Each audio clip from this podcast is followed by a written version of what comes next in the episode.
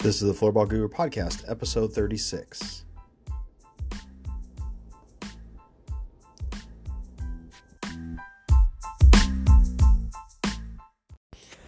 Welcome back to the Floorball Guru Podcast.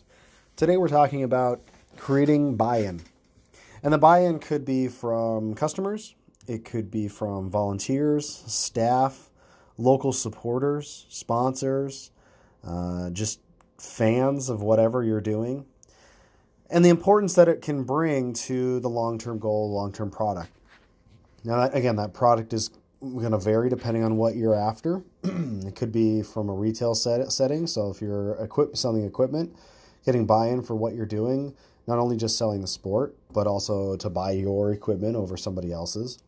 It could be a mixture of things for, um, you know, if it's you're developing a program or a youth league something that is getting that buy-in from your customers or buy-in from other stakeholders in the area to help continue it to grow.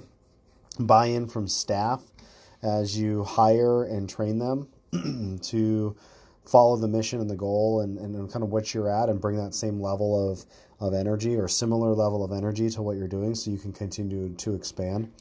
And so one of the things we tend to forget is you know a lot of people a lot of people have great skills. And if you're the one that's that's bringing the passion and you're the one that started a program, you're going to bring a different level of all of that than other people because you've in the at least in the beginning you've developed that that uh, investment. You maybe see the the long term you see the vision of what you're doing or where you want it to be. And so you have that that that effort that you're putting in there.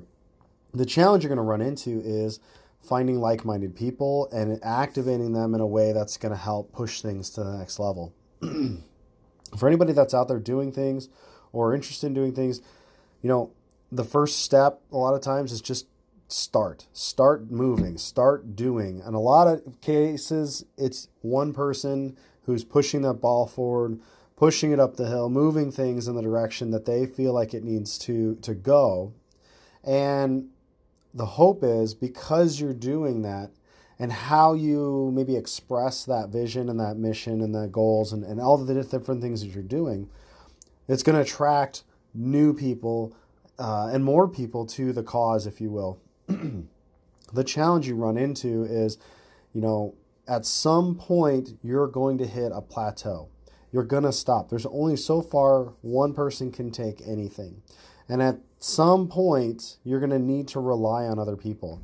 And then there's some challenges to that because relying on other people uh, opens up different doors, it opens up different challenges.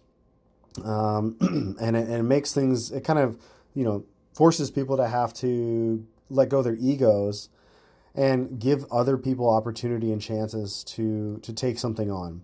Now, they may approach things in a different way than you, but that doesn't make it wrong or better or anything like that. But at some point, we have to be able to develop, find and develop people in order to, to, set them off on, on the course, hopefully in the direction that we're, we wanted them to go, because they're part of the bigger, the bigger mission and the bigger project. And that is, that takes a lot of time. It takes a lot of effort. It takes a lot of, of communication, of getting everybody on the same page kind of building into where you're going and what you're doing. And what I see, and that's the struggle for me, it's a struggle for a lot of different people. It just takes time. And it also, again, it takes that willingness to cede and let go of, of some things and let other people kind of uh, do things. Recently, my uh, a good example of this has nothing to do with, with, with floorball or anything like that, but the other day, my my four year old he decided a while back he wanted to, to try sports. So my wife and I let him try whatever he wanted. So he decided he wanted to try baseball. So we take him to the class, or the, the, the league, if you will. We sign up for a league. We go to the first day of practice. All the parents are kind of milling around, waiting for the coach. Uh, it's a volunteer setting in the local parks in Iraq. It's the first day and all the coaches are, are volunteer, which again is the standard procedure for as long as, as this has been going on. Um, and it's important to have those things. one of the things that happened when he when he showed up was, "Hey, my name is," you know, he called me coach, all this other stuff. And the first thing he says is, "I have no idea. I've never done this before." Now, I had to remind myself uh, to my wife, I'm not volunteering, so I'm going to keep my mouth shut. And I think that that can be important uh, in, in kind of figuring out, okay, now where am I going to go with, with this setting? How can I make this uh, an enjoyable experience for my kid and the other people around us? And what's my role going to be? Now, I've been teaching youth sports, coaching, and a lot of this other stuff. While not baseball, but I do play and, and can, can could teach it if I really needed to. Uh, but working with kids, there's a certain kind of tempo and a certain kind of dynamic to it that if you don't know or haven't learned, it can be challenging. And I had to kind of just step back and let things kind of evolve and get get out of my my way and the practice went just fine. Maybe it wasn't done the way that I would have done it, but the kids seemed to have fun. The parents were having a good time. Heck, I was having a good time. And more importantly, my kid who was participating had a had a great time. And and in the end, that's that's where we need to be when we're looking at the buy-in. Again, what's the end game? The end game is X how do we get to that end game? Now it's going to look different for everybody that's that's kind of doing it and approaching it. Um, but if they have the buy-in of show up, do the work, uh, do it in their way, and if it gets to the end game, who cares? And it's really important too that we communicate that and then support it. I love listening to different people, and, and Gary Vaynerchuk is one of the guys that I, I really like. Uh, um, Troy Kirby is another one. Uh, there's a couple different that I just love listening to their message, and that's a lot of what they're talking, what they talk about, and and reiterate.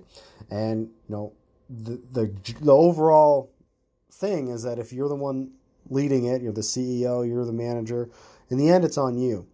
But it's more important to support those around around you to help them do their job better. And getting that as part of that is communicating. Do people understand what is the end game? So if I'm working with, say, floorball, for instance, the end game for me is not let's get this into the, into the Olympics. While that's great and I would love to see that, we don't have a framework to support that. Currently, we barely have a framework to support our national team programs. And those struggle because we're trying to cherry pick all these different people from around the world and try to build something. so for me, the end game is that floorball would mirror basketball, soccer, baseball in particular, where it's developing youth at the very youngest levels, working and activating parents and coaches and other and all these other entities in in whatever capacity they can to teach the sport, to get kids playing, to get people learning and growing and trying new things and having fun and building new skills and and just kind of getting out there. And as that mission would grow, then it becomes more kind of entrenched into the school system, becomes into you know semi-pro, professional, national teams, uh, leagues, and, and all that other stuff. And for me, that's that's the pathway, that's the vision. And I think anybody that I'm working with is, do you share that vision? If you share that vision, here's how we're going to approach it. Here's how I'm going to we're going to go after it. And and that's kind of the the bigger structures when you're coming in, hopefully you're seeing what that end game is. You're bringing that passion and I'm hopefully inciting more passion and more energy into the people around that and then supporting them and going off from there. As much as I would love to travel around the country and make do that and um, and, and get out there. That's that's my long term as well, is being able to get out and support other people to get them up to a certain level so that they can can have a baseline and then grow off of. Because there's so many people out there with lots of different experiences, and we have to reach them. And that's been a big part of what I've been working on.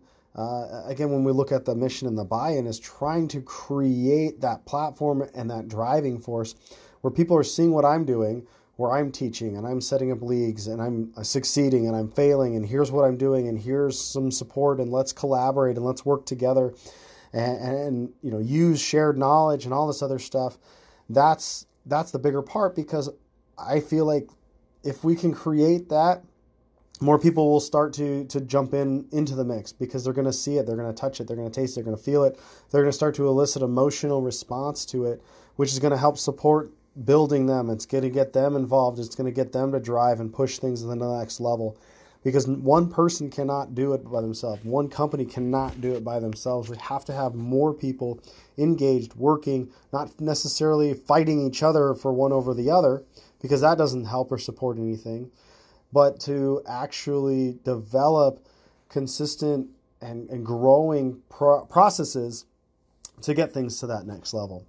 And, you know, I, I, want, I hope if you're not doing that, you're thinking about that. You're thinking about the long term.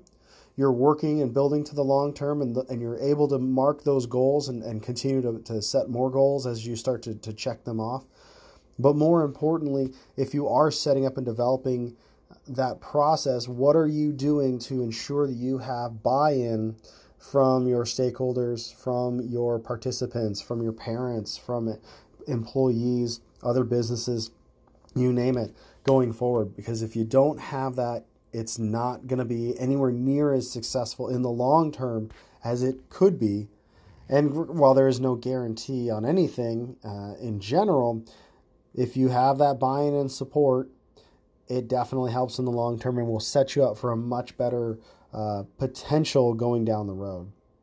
So, if you're looking for more information, you need help, you need support in some way, make sure to check out my website at www.floorballguru.com or reach out to me at david at floorballguru.com.